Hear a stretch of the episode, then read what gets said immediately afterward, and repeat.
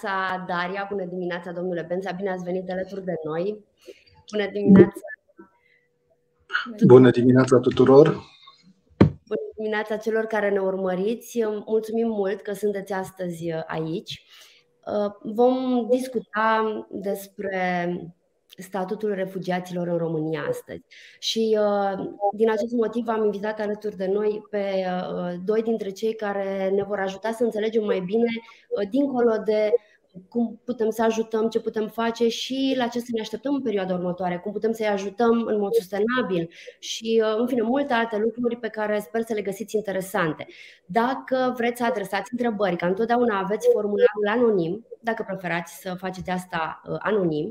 Uh, altfel, uh, pe Facebook, LinkedIn, YouTube, vă invit să lăsați în comentarii întrebările voastre. Aș vrea să vă invit să spuneți câteva cuvinte fiecare despre, despre sine și apoi, Daria, legăturile tale cu Ucraina sunt mai puternice decât ale noastre și aș vrea să te invit să faci o mică introducere. Okay. Uh, bună dimineața tuturor! Uh, mulțumesc, Miruna, pentru invitație. Mulțumesc, Smart Bill. Uh, sunt Daria Niculcea de la juridice.ro, cam așa mă cunosc toți, dar în primul rând sunt născută și crescută în Ucraina, jumate din viață mi-am petrecut-o acolo și aproape jumate din viața în România. Am venit și am, ca bursiera statului român și am făcut liceul și facultatea de drept în România. Iar de aproape 10 ani lucrez la juridice.ro. Uh, sunt aici nu sunt avocată, vreau să fac această precizare și ceea ce o să spun nu sunt sfaturi juridice, nu sunt în măsură să dau sfaturi juridice, dar totuși prin prisma juridice ro suntem o platformă care adună toate informațiile de la profesioniști, astfel încât uh, chiar pe 25 februarie am creat o secțiune specială Război Ucraina, care poate fi găsită pe prima pagină juridice.ro și în fiecare zi adunăm acolo toate informațiile oficiale, din surse oficiale cu privire la această situație și toate articolele uh, scrise de colegii noștri avocați uh, care încearcă să explice pe înțelesul tuturor uh, ce facilități, ce drepturi și ce obligații au refugiații din Ucraina. Mulțumesc frumos, Daria. Domnule Bența, vă invit să, vă, să spuneți câteva cuvinte despre dumneavoastră. Bună dimineața tuturor, o zi frumoasă tuturor celor care ne văd, ne urmăresc, ne ascultă. Sigur, eu sunt Adrian Bența, sunt consultant fiscal de profesie și auditor financiar și uh, vreau să spun că uh, sunt aici pentru a ajuta. Și asta este scopul acestei întâlniri, de a ajuta, de a comunica informațiile atâta cât le putem cunoaște și noi și le înțelege, Uh, trebuie spus că războiul este ceva grav, este ceva rău, este ceva urât și nu ne-l dorim, vrem pace. Eu sunt unul dintre persoanele la care bunicii au luptat în război și ne-au povestit că războaiele aduc doar atrocități, indiferent de cine pune mâna pe armă. Și scopul meu astăzi este de a comunica cât mai multe informații din zona aceasta de fiscalitate, din zona de angajare, de cum putem să ajutăm pe colegii acei oameni care nu au nicio vină că au, au ajuns pe teritoriul României. O Românie de altfel foarte frumoasă, o Românie pentru care le mulțumim tuturor naționalilor noștri pentru efortul și generozitatea pe care le care dau dovadă și mai ales aducem aminte că nici România nu este, nu dă afară bogăția din țară, prin urmare cu atât mai mult uh, efortul este generos și mai ales trebuie să facem uh, să mergem mai departe, nu să ne oprim mâine, gata, s-au terminat resursele. Trebuie să găsim noi soluții pentru a continua și să găsim noi resurse. Așa este, mulțumim mult de tot. Uh, Daria, știu că tu ai fost uh, implicată din uh, primul moment în um, această mare mișcare de ajutor, de, de, de a aduce susținere, de a ajuta pe, pe refugiați. Um, cum, ce, s-a, ce s-a întâmplat, ce ai făcut, cum, cum faceți voi, la ce, um, în ce sunteți implicați, ce ar trebui să știe oamenii, cum pot ei contribui, cum, cum vă pot ajuta să ajutați, de fapt? Uh, da. Uh, noi nu avem un ONG, eu și sora mea am încercat să-i ajutăm pe cei care vin din localitățile din regiunea Odessa. Mm-hmm. Sunt câteva localități de români, în primul rând, deci oameni care vorbesc decât română și cei care au venit din Odessa și am încercat să-i cazăm, să le oferim cazare, mâncare, haine și să-i ajutăm dacă vor să plece mai departe în Europa. Uh, și în acest sens am primit sprijin din partea avocaților uh, și prietenelor juridice.ro. Uh, mă gândeam acum că mai există o resursă foarte importantă pe site-ul guvernului gov.ro. Au creat uh, o secțiune împreună ajutăm mai mult în care există resurse în română, în engleză și în ucraineană și în care cei care ne urmăresc și cei care vin din Ucraina ar putea să, găsesc, să găsească toate informațiile necesare. Pe lângă faptul că s-a împreună cu societatea civilă s-a creat un site dopomoha.ro care mi-a fost și mie de folos în primele zile. S-a făcut foarte repede cu cei de la Code for Romania uh, și în care la fel sunt informații în uh, trei limbi la care refugiații ar putea găsi mai multe răspunsuri. Uh, din prima zi m-au întrebat dacă trebuie să ceară azil în România. Din ce am văzut, uh, sunt aproximativ 3000 uh, și ceva de persoane care au cerut statut de refugiat, dar noi știm că sunt mult mai mulți în România. Asta da. pentru că mulți dintre ei vor să plece mai departe în Europa și au dreptul să nu ceară azil. O să stea în România aproximativ 90 de zile. Domnul Bența poate să spună mhm. dacă e așa. Uh, ceea ce le-am spus și eu uh, celor care au venit. La fel, mulți dintre ei fiind majoritatea femei cu copii mici, își făceau griji dacă pot să stea în România, având în vedere că au intrat doar cu actul de identitate din Ucraina. Foarte mulți încă nu, au, nu aveau pașapoarte biometrice, iar la copii nu aveau nimic în afară de certificatul de naștere, pe lângă faptul că nu aveau uh, procură de la tată. Da. Uh, și la fel, nu, nu este o problemă acest lucru. M-am uitat în pașapoartele lor atunci când au intrat uh, pașapoartele, actul de identitate din Ucraina, care la fel se numește pașaport, au o precizare, că mulți dintre ei nu înțelegeau diferența că pe actul de identitate, buletinul ucrainesc, scrie pașaport, versiunea veche. Și okay. nu înțelegeau diferența atunci când uh, BCR, prima bancă și cred că unica în momentul de față care a permis să se schimbe grivne în lei românești, scria că trebuie să vii cu pașaportul și am pățit și noi să mergem cu pașaportul, adică actul de identitate din Ucraina, la bancă să schimbăm bani și în realitate avem nevoie de pașaport, pașaport de călătorie în afara țării, pașaport biometric, da. Uh, uh, li s-a pus doar ștampila de intrare în țară, nimic mai mult. Uh, bănuiesc că în momentul respectiv nici nu aveau timp, erau cu o zi imensă la vamă, nu au avut timp să le explice că pot să ceară statutul de refugiat în România. Din ce înțeleg, uh, la începutul lunii martie, la nivelul Uniunii Europene s-a dat o directivă astfel încât pot pleca în continuare în alte țări a Uniunii Europene fără să aibă viză. Deci pot intra în spațiul Schengen din ce am citit acum, fără să uh, aibă viză sau pașaport uh, de călătorie în afara țării. Deci cu actele care au intrat în România pot să plece mai departe. E o măsură pe care a facilitat-o chiar România prin uh, ministrul de externe, domnul Bogdan Aurescu. Una dintre chestiunile pe care, care m-au întrebat a fost dacă pot să lucreze aici. Da, pot să lucreze timp de 9 luni, cred, la fel domnul Bența să mă contrazică. Da, aici, aici o să facem ușoare modificări.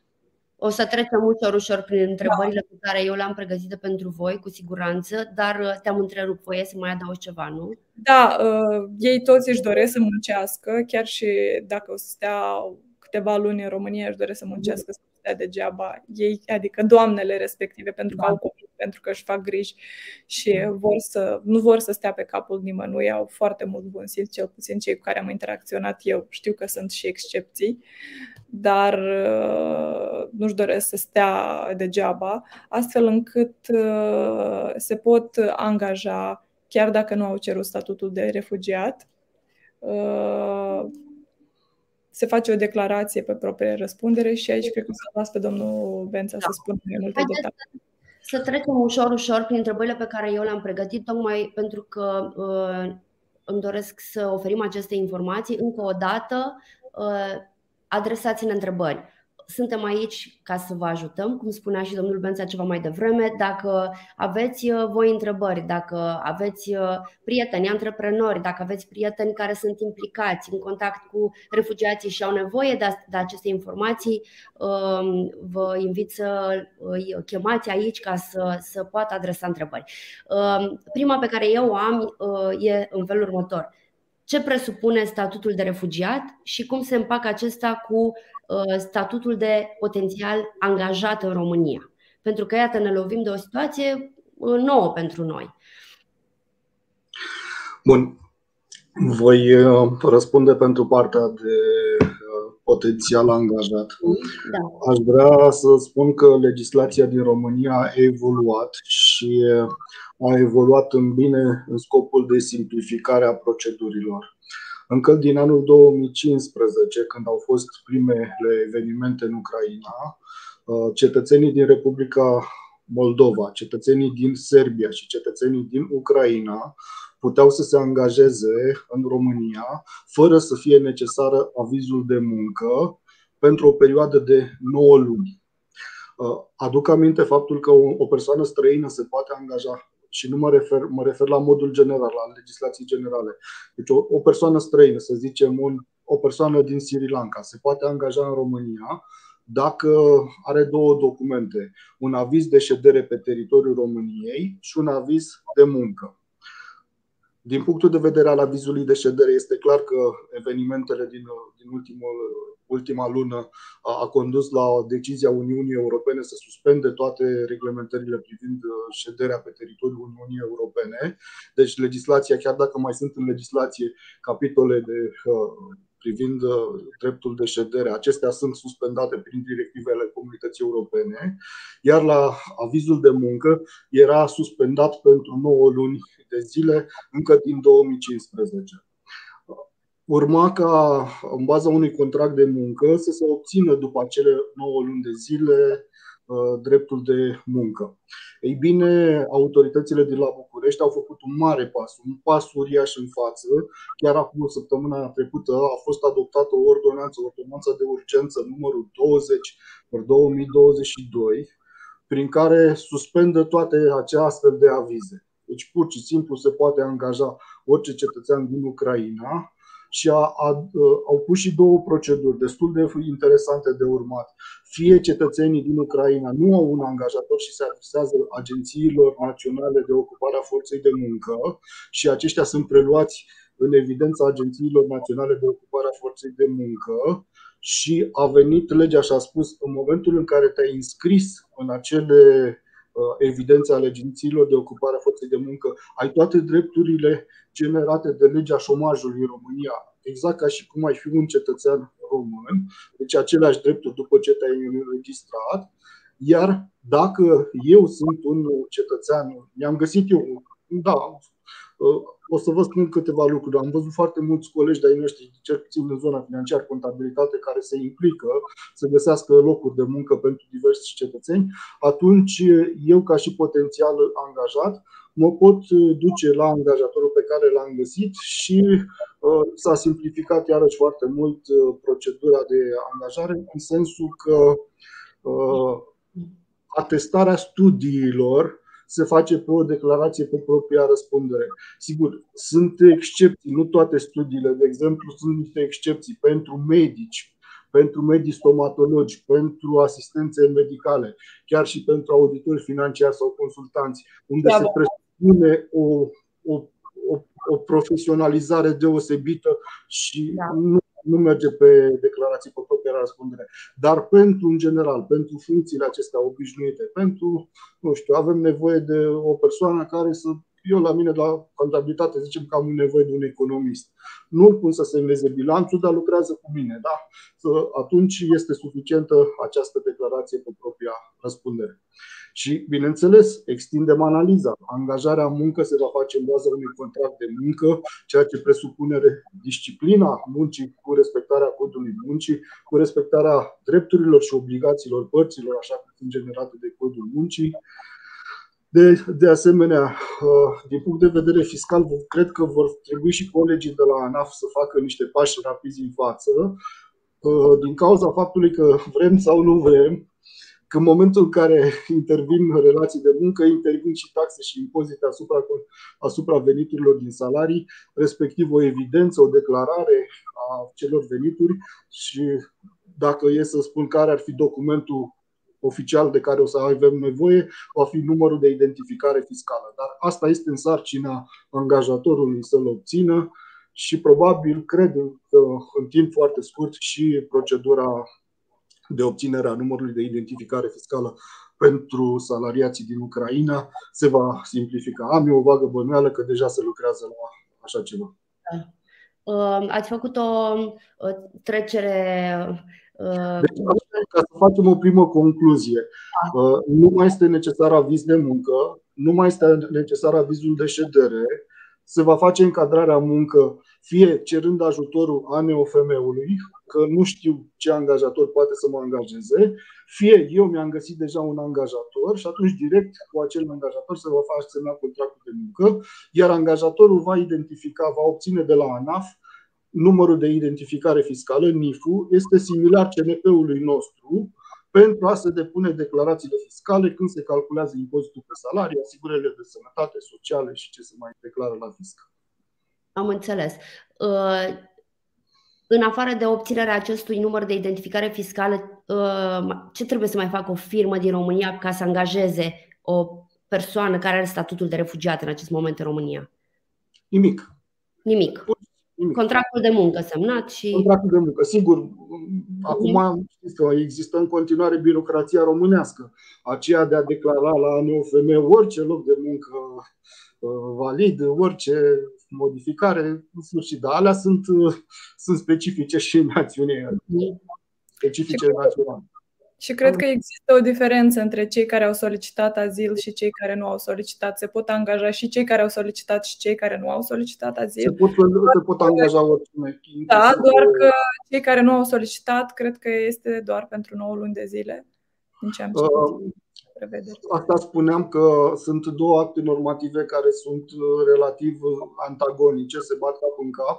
Este vechea ordonanță din 2015 care permitea doar pentru 9 luni de zile dacă nu ai solicitat azil, cu posibilitatea prelungirii, iar actuala ordonanță de săptămâna trecută nu mai are astfel de restricții, deci pot fi pe termen nedeterminat semnate contractele de muncă. Da, și întrebai tu, Miruna, referitor la dreptul de azil. Dacă se solicită statutul de refugiat, acesta vine cu un număr de drepturi în plus, aș zice eu, printre care este și suma aia de 20 de lei pe zi la, pentru care pot beneficia cei care solicită azil. Bine, ultima vreme s-au dat tot felul de măsuri și facilități pentru toată lumea, nu doar pentru solicitanții de azil, inclusiv uh, dreptul la servicii medicale de urgență. Uh, dar cred că în plus ar fi de enumerat că uh, au și dreptul la cazare, există niște centre, din ce înțeleg, pentru solicitanții de azil. Pot să obțină și un document temporar de refugiat. Vin, au mai multe drepturi, ca să spun așa, dar nu este foarte mare diferență între ele, având în vedere fluxul foarte mare de oameni, atât în România cât și la nivelul UE s-au dat tot felul de uh, directive și ordonanțe prin care absolut toți care intră în România din Ucraina au foarte multe drepturi, uh, inclusiv dreptul la educație pentru copiii care vin din Ucraina, în toate uh, lice- grădiniță, școală, liceu și universitate. Uh, aveam, aveam și eu o întrebare asta pentru voi pregătită astăzi. Care sunt aceste principale drepturi și obligații pe care le au pe teritoriul României? Deci putem spune că au majoritatea drepturilor pe care le are un cetățean european în acest moment? Da, inclusiv dreptul la asigurările sociale, la șomaj sau dreptul la asigurări sociale de sănătate. Ok. Am înțeles. Um, la nivel uh, macro, dacă este să analizăm puțin, care considerați că ar fi um, industriile care vor beneficia în România de prezența refugiaților din Ucraina? Pentru că se știa că la noi pe piața, pe, um, piața forței de muncă este o uh, problemă. Bun, aș începe să vă dau eu câteva exemple și uh, ceea ce vă spun sunt uh, lucruri care probabil se vor întâmpla în timp, nu neapărat în mâine, dar pe termen lung. Uh, și aș mai spune, a, aș mai aminti faptul că nu sunt luate uh, joburile românilor. Deci acolo unde, unde este necesar, trebuie să pot uh, face uh, face contracte de muncă fără să speriem pe cineva că au venit refugiații și au luat uh, locurile de muncă ale românilor. Există de Mă scuzați, nu era o problemă pe piața de muncă din România, nu prea se mai găseau uh, fix înainte de război, se discuta despre marea demis profesională sau cum se numește. De da, da, da, da, da. Deci pe companiile nu mai găseau Da, tocmai de asta am vrut să fac o precizare foarte clară că există deficit al forței de muncă în România, iar acel deficit poate fi uh, umplut cu ghilimelele de rigoare prin salariați care provin din Ucraina. Și asta este una. Al doilea, le dăm și dumnealor șansa să fie util, să nu se considere o povară pentru, pentru, uh, pentru poporul român, pentru țara, pentru România. Deci, uh, unul, nu ne, să nu ne fie frică că ne iau cineva locurile, au venit și ne iau locurile de muncă. Nu, există deficit al forței de muncă. Undeva era estimat la vreo 600 de mii, 700 de mii de persoane. O, în vremurile de glorie înainte de pandemie era suma chiar de un milion de persoane anunțată de angajatori ca fiind deficit, deci uh, locuri de muncă s-ar găsi. Uh, iar sectoarele de activitate, părerea mea este că am cam toate sectoarele de activitate, dar vreau să vă dau un exemplu concret uh, absolut real. Auditez o societate de IT din București, o societate foarte mare, undeva care au vreo 700 de salariați în IT. Uh, mă sună într-o zi doamna director financiar de acolo și spune, știi că noi avem o societate afiliată în Ucraina, undeva mai mare ca număr de salariați decât cea din România. Și zice ea spre dublu. Asta înseamnă cel puțin 1000 de aitiști în, în, zi, în respectiva zi. Uh, momentul asta era într-o duminică uh, s-a întâmplat și uh, zic eu și ce, cum îi ajutăm? Zice, au reușit, câțiva dintre ei au reușit înainte să se să vină spre România, vin spre noi, spre România, înainte să se pună interdicția ca bărbații să uh, da. rămână pe teritoriul Ucrainei. Dar sunt și foarte multe doamne și domnișoare care lucrează în IT, deci nu e doar pentru bărbați. Și uh, zice, avem deja vreo șapte dintre acești salariați în IT, vrem să le acordăm firma din România, vrea să le acorde, să le găsească mai întâi o cazare. Am discutat cu un hotel care să preia acei cetățeni și încet, încet, probabil, dacă Dumnezeu să ia pe toți, nu știu cum o să fie cu firma din Ucraina, mai rezistă, nu mai rezistă, mai au sedii, mai pot să continue activitatea. Însă, încet, încet, de, în zona aceasta, cel puțin în zona de IT, cu siguranță există deficit în uh, România, în zona de IT. Spun că firma asta pe care o auditez făcea angajări inclusiv la nivel de Europa, de Londra, că aveau cereri pentru it și erau cu sume mari. Deci IT-ul va fi o, o zonă interesantă. Apoi, probabil, domnul ministru al muncii spune că la Bistrița în Săuda au fost angajate 47 de persoane într-o zonă din aceasta, n-a dat domeniul de activitate. Dar părerea mea este că în absolut toate sectoarele de activitate uh, se vor găsi locuri de muncă. Uh, pe un site, pe un grup de Facebook, apropo, un grup de specialitate de Facebook, colege din domeniul de contabilitate. Deci, domnule, sunt, am lucrat în contabilitate în Ucraina. Sigur, e sistemul total diferit, dar vreau să muncesc. Mă îmi găsit și mie un loc de muncă și s-a găsit la nivel de o zi. Deci, după ce s-a dat acel anunț, la nivel de o zi s-au găsit. Deci, în absolut toate domeniile de activitate vor fi, uh, cred eu că vor fi, uh, uh, se vor face angajări. Piața din uh, Ucraina oricum era o piață de outsourcing pentru servicii IT, adică chiar mai mare, cred că, decât în România în momentul de față.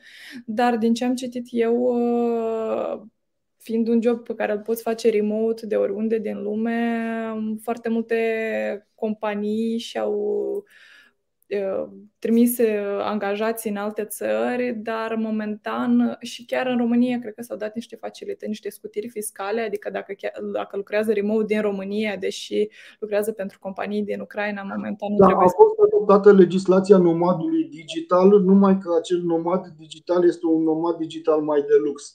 Aici vorbim de situația în care uh, uh vin familii cu copii, soțul da. nu este neapărat ITist Uh, iar copilul este mic și atunci uh, uh, zona aceasta e, mai ales dacă ți se asigură și o cazare, atunci cred eu că devine destul de atractivă și zona aceasta pentru locare în România. Sigur, de încă de la început am spus, nu suntem o țară prea bogată, de, de fapt suntem o țară foarte bogată, dar cetățenii în general, unii dintre cetățeni nu sunt bogați Uh, și atunci cu siguranță e mai atractivă plecarea către vest. Dar pentru cei care rămân aici, în zona aceasta, de cel puțin de IT, cred eu că se vor face da. angajări și este o zonă cu deficit de personal și în același timp prețurile sunt accesibile în România, chiriile sunt aproximativ aceleași ca și în Ucraina și costurile de viață sunt aproximativ aceleași ca în orașele mari. Și aici mă refer la Kiev, Harkov și Odessa, unde, din ce am observat eu, sunt cam aceleași uh, prețuri la chirii cel puțin, deci ar fi o oportunitate pentru ei să se mute să, luc- să lucreze din România. Și probabil că foarte multe companii din state și din Europa care făceau outsourcing în uh, Ucraina o să prefere acum să facă în România cu forța de muncă care vine din Ucraina. Da. Deci e o oportunitate pentru România foarte mare. Dar probabil că vor fi, cum a spus și domnul Bența, vor fi foarte mulți angajați blue collar, adică... Da. Avem o întrebare foarte frumoasă. Refugiații pot să-și deschidă o activitate proprie, o firmă? Ce prevederi legislație în acest sens? Au avantaje fiscale? Răspunsul este orice cetățean al planetei, absolut orice cetățean al planetei poate să înființeze o firmă în România iar în acest moment, micro-întreprinderea este uh, cea mai ușoară formă de fiscalizare a impozitului pe venit. Deci, orice persoană, fie individual, fie în asociere cu alte persoane, poate să înființeze o societate în România, se înregistrează la Registrul Comerțului și are personalitate juridică, deci poate să facă fapte de comerț, iar uh, după aceea trebuie declarată la ANAF. Dar din punctul de vedere al impozitării, sunt foarte mici taxele pe micro-întreprindere în acest moment în România. Deci nu mai trebuie să faci paradis fiscal. Avem 3% impozitul pe venitul micro-întreprinderii dacă acea micro-întreprindere nu are salariați, plus 5% impozitul pe dividend. Deci 8% sunt taxele. Sigur, urez tuturor să aibă venituri mari, o micro-întreprindere este acea societate până cu venituri de până într-un milion de euro. Uh, sigur, un milion de euro este o sumă foarte mare pentru mulți cetățeni din România și cu siguranță nu există diferențiere fiscală. Deci aceleași taxe le pot plăti, le se vor plăti pe acea micro-întreprindere, indiferent de naționalitatea uh, cetățenilor. Uh, Super. De... Dar tot trebuie să treacă procedura de la Registrul Comerțului și ANAF. Nimic nu s-a simplificat, nu? Pentru... Uh, spre. Uh, vreau să vă spun că, uh, în general, eu sunt o persoană critică. Când trebuie să criticăm, când nu trebuie să criticăm, nu trebuie să criticăm. Uh, sigur, nu poți să înființezi o societate dacă nu o treci prin Registrul Comerțului și este absolut normal. Însă am văzut că sunt cazuri de reușită prin care toată documentația, să cel puțin la Registrul Comerțului, s-a transmis prin electronic, deci prin comunicare la distanță. Uh, la ANAF lucrurile s-au îmbunătățit foarte mult în ultimul timp și reamintesc faptul că nu numai pentru ucrainieni, dar și pentru români, tot ce înseamnă comunicare în acest moment de la 1 martie pentru profesioniști, adică pentru firme PFA-uri, se face doar prin comunicare electronică. Culmea este că am trecut la partea cealaltă a extremei. Dacă depui la ANAF ca firmă, de subliniez ca firmă sau ca PFA, o hârtie, nu mai am considerare. Deci uh, s-au îmbunătățit comunicările și procedurile cu autoritatea fiscală. Uh, acum știți cum este, totuși suntem în secolul în 2022 va trebui să recunoaștem că internetul este peste tot, că putem folosi semnăturile electronice la distanță, că tehnologiile vin peste noi, chiar dacă noi ne nu le vrem. Da, ne ajută. Sigur, sunt probleme uh, în funcție de categoria de vârstă.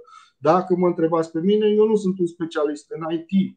Dar dacă întrebați pe fetița mea, s-ar putea să aibă mai multe deprinderi decât am eu, la fel cum părinții mei sunt mai puțin specializați în IT și atunci categoriile acestea de diferențiere, aceasta de specializare în tehnologii, poate să pară greoaie, dificilă la unele categorii de persoane, dar poate să pară în același timp banale la alte categorii de persoane care sunt specializate în domeniul respectiv.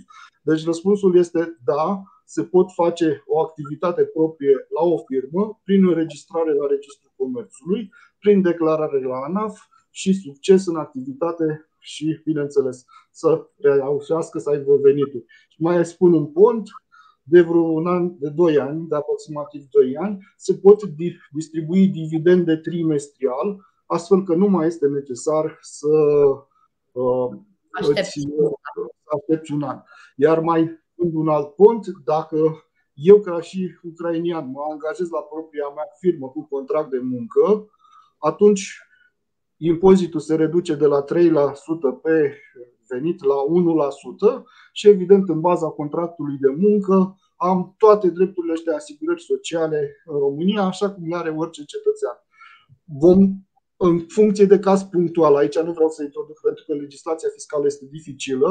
Dacă stau sau nu mai mult de 183 de zile pe teritoriul României, voi avea uh, rezidență fiscală în România și iarăși vor trebui totul să mă facem niște proceduri parafist. Dar nu vreau să intrăm direct în obținerea unei rezidențe fiscale de la fiscul din România, pentru că încă n-au trecut acele 183 de da. zile în timp este posibil să se îmbunătățească legislația. Da. Da. Și eu am avut această întrebare din partea unei dintre fete pe care le ajut, care este cosmetolog și fix asta mă întreba dacă ar putea să lucreze în România, având în vedere că ea lucra pe cont propriu, deci era micro-întreprindere în Ucraina și dacă ar putea să facă același lucru și aici în România. Și uh, asta mă întrebam și eu cât de complicat ar fi pentru ea să deschidă această micro-întreprindere. Dumneavoastră să răspuns. Deci trebuie să, se, să meargă la Registrul Comerțului și la ANAF. Bănuiesc că oamenii sunt destul de deschiși și ajută foarte mult astfel încât nu o să fie probleme, chiar dacă E o dif- okay. diferență. Nu am ca domeniu de activitate înființarea de firme și eu apelez la uh, un avocat cu care colaborez Uh, costurile nu au fost foarte mari, nu vreau să spunem uh, nu vreau să dau dăm uh, costuri pentru că nu le cunoaștem în totalitate, dar au fost niște sume civilizate pentru înființarea acelei firme, da. pentru că trebuie recunoscut că și colegii noștri care lucrează în zona aceea de înființat firme muncesc pentru bani și dumnealor și atunci există un cost. Nu mare, dar există. Da, nu, oricum sunt foarte mulți, pot să confirm că atât Uniunea Națională a Barourilor din România, cât și Uniunea Notarilor au fost foarte deschiși și au dat tot felul de comunicate ultima vreme. Avem o listă întreagă de societăți de avocatură și avocați care oferă sprijin umanitar și asistență juridică gratuită, la fel și o listă întreagă de notari care oferă asistență juridică gratuită pentru cetățenii din Ucraina. Deci, cei care au nevoie pot apela, listele respective sunt publice, au făcut și ghiduri pe care le-au tradus în engleză și în ucraineană, deci accesul la informație este destul de facil, aș spune eu, și chiar sunt oameni care vor să ajute. Da, așa este. Și cred că vom uh, fi nevoiți să revedem în continuare tot, tot ce se întâmplă, pentru că eu mă gândesc că oamenii care uh, Uh, iau în calcul să rămână în România, fac asta pentru a se întoarce cât mai repede acasă atunci când va fi posibil. Am auzit de multe cazuri de Da. Uh, mai avem o întrebare primită din partea Silviei. Uh, ne spune, uh, Ordonanța 20 pe 2022, articolul 3, precizează faptul că încadrarea în muncă a cetățenilor ucrainieni și care nu dețin documente care să probeze calificarea profesională se poate realiza pe o perioadă de 12 luni cu posibilitate de prelungire cu perioade de 6 luni pentru maxim un an. Domnul Bența a menționat că se pot angaja cu contract individual de muncă pe perioadă, perioadă nedeterminată. Rog o clarificare, mulțumesc. Deci, contractul poate să fie pe perioadă de nedeterminată, dar în momentul în care probez studiile, o pot proba doar pe proprie declarație de pe proprie răspundere pentru 12 luni, cu posibilitatea prelungirii cu încă 6 luni. Deci contractul poate fi făcut pe orice perioadă, dar în momentul în care se, se va pune o inspecție, da? încă suntem în România, știm cu toții că există inspecții, chiar grele uneori, uh, și o să spună, dar de ce l-ai încadrat pe post de inginer? Păi uite, conform acestei ordonanțe 20 pe 2022, pe propria dumnealui răspundere l-am încadrat ca inginer, să sperăm că va fi pace de azi, astfel încât uh, încadrarea să poată să fie făcută, dar dacă, Doamne ferește, evenimentele durează, statul român a fost destul de generos cu timpul, a dat posibilitate de un an și jumătate ca să-ți demonstrezi studiile. Deci să, nu face, să facem un piculeț diferențierea între încadrarea în muncă pe bază de contract de muncă pe durată nedeterminată și posibilitatea de a justifica studiile pe care eh, le încadrează respectivul eh, persoană. Eh, gândiți-vă că poate sunt anumite funcții unde doar o anumită categorie de persoane poate să îndeplinească uh, această activitate. Uh, dau exemplu absolut întâmplător. Să presupunem că pentru funcția A îți trebuie liceul din domeniul B. Așa prevede funcționarea meserilor în România. Și atunci, până pot proba că am făcut liceul B, este suficientă declarația cu propria răspundere. Oricum există o mică diferență între sistemul de educație din România și din Ucraina. În Ucraina nu există uh, școală generală și apoi liceu, se fac 9 uh, clase și după aia poți să ieși, adică nu există două cicluri, ca să spun așa. Mai întâi uh, sunt 11 clase în total și dintre care după clasa 9 poți să pleci să nu mai continui studiile sau să mai continui 2 ani până în clasa 11 sau cel puțin așa era când am fost când locuiam eu în Ucraina și din ce cunosc nu s-a schimbat uh, mare lucru, dar cam principiul bănuiesc că este același, pleci după clasa 9 și nu... Da, avem iarăși o întrebare. E bine să ne informăm doar din surse oficiale. Da. În acest moment doar o două secunde, o să o citesc pentru cei care nu o văd, pentru că este anonim adresată. Uh, întrebarea îi uh, sună așa, e adresată domnului Bența. Ce știți despre ieșirea din țara a refugiaților din România spre vest, de exemplu pe bază de viză? Sunt zvonuri că nu se poate ieși din țară decât prin vize, că la asta, cu asta a început să răți. Da, o să vă rog, uh, sigur, nu sunt specialist în, da, în, da, așa e. Cu siguranță o să vă pot ajuta mai mult din zona aceasta de resurse umane, de uh, fiscalitate, de uh, business, de activitate. Răspunsul, doamna Daria, o să. Da, pentru că m-am interesat pentru una dintre persoanele de care mă ocup pe, cu mașina, mai exact, se poate ieși din România prin Ungaria și mai departe în spațiul Schengen se poate călători fără nicio problemă. A existat această problemă acum o săptămână jumate și, după cum spuneam, a intervenit Ministerul de Externe a României aveau problema că nu aveau viză și nu puteau intra în spațiul Schengen la granița cu Ungaria și România a intervenit și a ajutat foarte mult în acest sens cetățenii din Ucraina care nu aveau pașaport biometric. Și dar cu pașaport biometric oricum puteau ieși din România. A fost problemă cu cei care nu aveau nici acest lucru, aveau doar actul de identitate sau certificatul de naștere pentru copii. Cu avionul nu s-au schimbat momentan prevederile legale, în continuare îți trebuie pașaport biometric. Uh, oricum nu trebuia viză pentru Europa, din ce cunosc eu, pentru cetățenii Ucrainei, deci le trebuia pașaportul uh, respectiv. Uh, pentru anumite sau nu mai știu exact pentru anumite țări. Pentru persoana respectivă, eu am dat mail la ambasada Olandei și la ambasada Canadei, să întreb cum ar fi, cum ar putea călători persoana respectivă, având în vedere că copiii au doar certificat de naștere și nu au pașaport.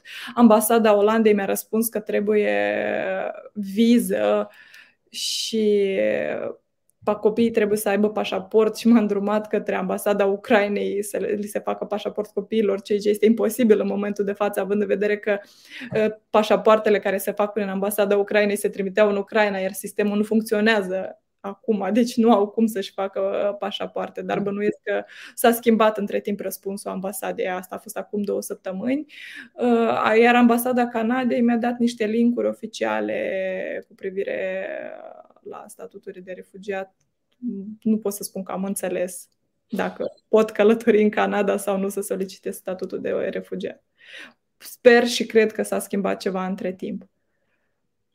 Dar cu mașina poți să ieși din România, prin Ungaria și mai departe poți călători în spațiu Schengen. Urmează să plece mâine, deci o să mă conving mâine dacă au reușit să iasă și lucrurile stau așa cum am citit și m-am documentat până acum și nu o să aibă probleme la vamă. Da, chiar cazul de care vorbeam noi mai devreme înainte să intrăm live uh, al doamnei care a ajuns în Franța. Uh, doamna a călătorit cu cei doi copii uh, și cățelul cu autocarul din România în Franța. Deci bănuiesc că nu sunt probleme. Vorbeam, spuneai mai devreme, Daria, despre cei care au intrat doar cu certificatul de naștere al copilului și în mintea mea s-a născut întrebarea ce se întâmplă dacă nu are. Uh, copilul certificatul de naștere, dacă nu l-a găsit, dacă a plecat, dacă s-a întâmplat totul în grabă. Uh, mi-a venit așa pur și simplu întrebarea asta, nu știu dacă știe răspunsul, pentru că nu știu uh. ce se poate întâmpla în practică, dar voiam doar să leg asta de o altă întrebare pe care o aveam eu pentru voi și anume cum putem să-i protejăm pe oameni de răuvoitori, pentru că na, oamenii sunt de toate felurile. Adică există mecanisme prin care le este garantată siguranța uh, cetățenilor ucraineni care ajung în România?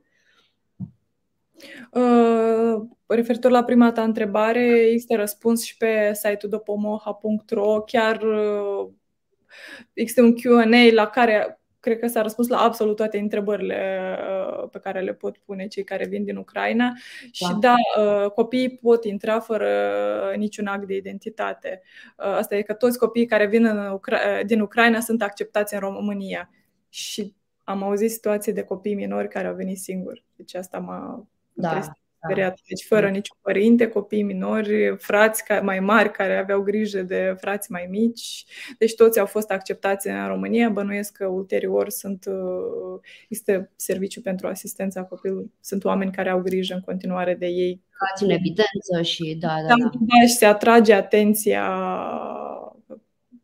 să aibă grijă, să nu existe persoane care vor să facă trafic de copii. Adică înțeleg că deja sunt și situații de acest gen, ceea ce este îngrijorător. Uh, și la fel și dacă vin mame cu copii fără acte de identitate, sunt, le este permis să intre în România. Uh-huh. Și, iar persoanele adulte pot intra fără acte de identitate dacă solicită azil la punctul de frontieră. Că înțeleg că există și astfel de situații. Probabil din cauza asta toți românii s-au dus să-și facă pașapoarte săptămâna trecută, că foarte mulți nu s-au gândit că ar trebui să aibă. Da, cu siguranță toți emigrăm în Statele Unite, că ne trebuie pașapoarte. Că în vest puteam să mergem și doar cu buletin. Da, Dar așa suntem noi. Câteodată panica produce mai mult rău decât uh, era înainte de. Bun, din uh, cunoștințele mele mi-aduc aminte că statul ucrainian a, a introdus el un link de unde se pot scoate în format electronic respectivele documente. Dacă nu le ai, se pot descărca acolo, downloada cât și de cât în format electronic. Iar din punctul de vedere al protecției, nu știu să existe mecanisme de protecție suplimentare Uh, din păcate, aici cred că și românii sunt în aceeași situație ca și ucrainienii. Trebuie să ne mai păzim și pielea și singuri și să sperăm că de bunătatea noastră nu profită răuvoitorii. Da, ce spuneți dumneavoastră, chiar mi-a arătat ieri una dintre fete acest site din Ucraina foarte facil, adică ai toate, toate, toate documentele electronice. Problema, din ce înțeleg, este cu ea care n-au apucat. De exemplu, uh, am o doamnă care nu a apucat să-și schimbe pașaportul cu numele după căsătorie și, practic, nu mai are cum să călătorească cu acel pașaport sau nu a apucat să facă niciun fel de acte în afară de certificatul de naștere la copii. Uh, sau pe permisul de conducere. Există, din ce înțeleg, și cred că a fost și în România la un moment dat, când s-a făcut trecerea aia de la actele tip document fizic la acest uh, permis plastifiat sau uh, buletin care este un pic diferit. Asta înțeleg că s-a făcut și în Ucraina în ultimii ani, trecerea de la pașaportul cu hârtie la actul de identitate, cum arată buletinul din România sau uh, permisul de conducere. Și aici, de fapt, e problema lor, că mulți dintre ei nu își pot descărca digital acele acte prin sistemul făcut de Ucraina. Că, în realitate, nu există nici în sistem ele. Și dar înțeleg că la Vamă au fost foarte înțelegători, atât Vame și României, cât și cei ai Republicii Moldova. Um, ok. Vreau să vă mai întreb um, care sunt în continuare modalitățile prin care putem ajuta. Ce concret din uh, perspectivele voastre, activând în aceste două zone complementare, dar diferite, ce putem face, cum pot oamenii ajuta, uh, unde este nevoie de ajutor, uh, care sunt principalele nevoi. Mai, mai există un site, îmi cer scuze, mai există un site făcut la fel de Guvernul României împreună cu cei de la Code for Romania, care s-au mișcat extraordinar de repede, de fiecare dată, și care se numește sprijin de urgență.ro. Și are platforma e făcută în așa fel încât este și pentru cei care au nevoie de ajutor și pentru cei care vor să ofere ajutor. Și în funcție de uh, ce vrei să oferi, Adică dacă ai nevoie de ajutor, ai acolo un Q&A de ce, cu ce anume te pot ajuta, iar dacă vrei să oferi ajutor, la fel, poți oferi servicii, produse, voluntariat sau altele. Pe lângă asta există și o grămadă de ONG-uri care se mobilizează și asta vă povesteam mai devreme că există un ONG care uh, stă la, se ocupă de cei care vin la gara Filaret și la gara de Nord uh, am intrat și eu în unul dintre grupuri și e un document uh, Google Doc prin care fiecare scrie acolo ce poate oferi, uh, inclusiv mm-hmm. translatori care să le traducă din rusă în română sau în engleză, adică să intermedieze relația voluntar-refugiat. Uh, și în fiecare zi înțeleg că ajung aproximativ, uh, cel puțin la gara, gara Filaret, aproximativ 100 de oameni ziua și noaptea și în permanență sunt voluntari care le fac un instructaj și îi ajută mai departe. Și acolo bănuiesc că mai departe ajută și statul.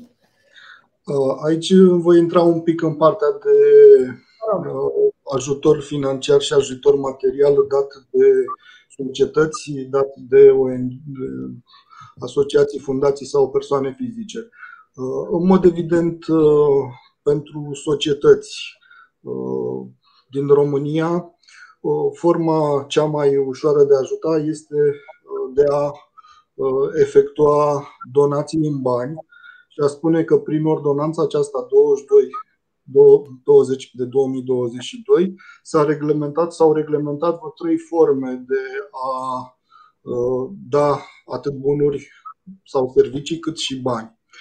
În primul rând s-a înființat un cont la dispoziția Inspectoratului pentru Situații de Urgență, unde societățile pot face donații în bani, iar din punct de vedere fiscal s-a modificat reglementarea în sensul că această donație în bani este cheltuială deductibilă fiscal la calculul impozitului pe profit, la micro-întreprindere nu se punea problema deducerii sau dacă eu sunt PFA Adrian Bența donez o sumă de bani ca PFA, ca și consultant fiscal auditor financiar, acea sumă de bani pe care o donez îmi reduce baza de calcul a impozitului pe venit. Înainte era nedeductibilă fiscal. Asta înseamnă că mai plăteam și un pic de impozit pe ea. Da.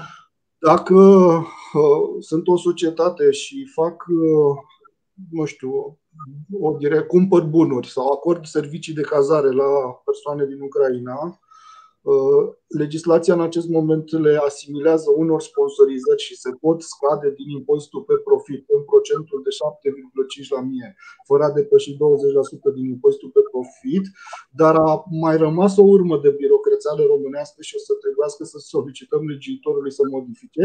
Pot face doar aceste, sponsori, aceste sponsorizări, hai să zicem, în bunuri și servicii, doar ca urmare a indicației făcute de, de Inspectoratul pentru Situații de Urgență. Adică Inspectoratul pentru Situații de Urgență trebuie să-mi indice într-o formă oarecare, nu a prevăzut încă legea, probabil o să apară prin norme, pe cine și cum să ajut eu.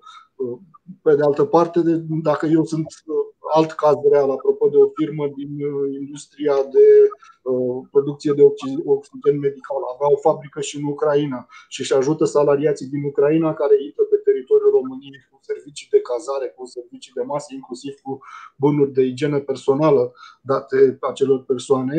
Uh, această societate din România, ca să respecte birocrația, ar trebui să ceară solicitare de la avizul de la situații de la Inspectoratul pentru situații de urgență ca să beneficieze de facilitate. Aici, probabil, legiuitorul sper să ne audă cât mai rapid, să îmbunătățească cadrul normativ și să mai elimine un pic din birocrația asta românească.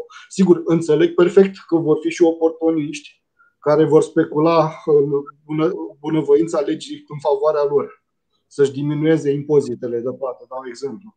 Dar nu toți, sunt câțiva Pădure fără uscături nu există. Nu trebuie să blocăm toată activitatea, nu trebuie să punem restricții la toți cei care fac fapte bune pentru că doresc să facă fapte bune. Deci, din punct de vedere fiscal, reamintesc, există un cont deschis la Inspectoratul de Situații de Urgență, unde sumele se pot transfera direct sau se pot face direcționări de bunuri și servicii care sunt asimilate unor sponsorizări cu ușoară birocrație sau ceea ce chiar ieri am avut în discuție la o societate, uh, se pot face sponsorizările celebre clasice, acelea clasice, cum le cunoșteam și înainte de pandemie, cum le cunoaștem și în pandemie și acum, către asociații și fundații sau, asta este cu titlul de exemplu, către Crucea Roșie, Societatea de Crucea Roșie din România. Uh, pentru colegii care lucrează în fiscalitate, amintesc faptul că Societatea Crucea Roșie din România, pe care îi felicităm și iubim și nu avem niciun interes material, eu nu am niciun fel de interes, dar le amintesc colegilor că această Societate de Crucea Roșie este înscrisă în registrul cu beneficiarii de uh, sponsorizări ținut de ANAF. Prin urmare, avem toate facilitățile unei sponsorizări, așa cum le-a dat legiuitorul și cum le-a restricționat din 2022, dar putem face acest mecanism. Uh, mulțumesc frumos. Mai aveam o ultimă întrebare. Uh, dacă voi mai aveți întrebări, e momentul să le adresați, uh, pentru că ne apropiem de final.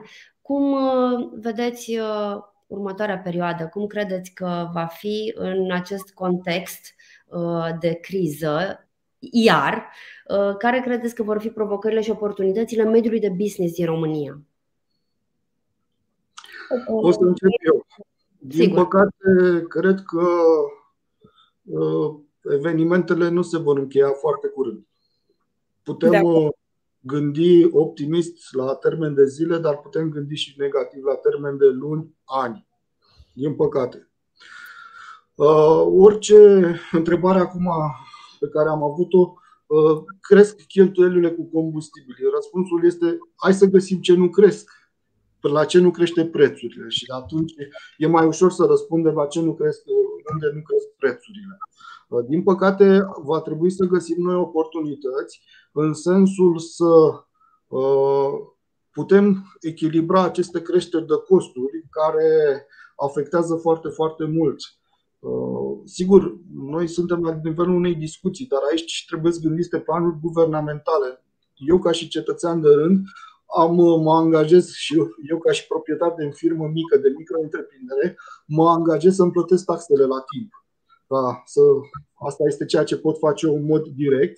Mă angajez să-mi plătesc în continuare salariații pe contracte de muncă ca să avem toate veniturile declarate și cu siguranță dacă cineva îmi cere ajutorul în mod voluntar, îl voi da. Dar la nivel de strategie trebuie gândită la, de, de către guvern. Am văzut că sunt câțiva pași mici, dar destul de clari.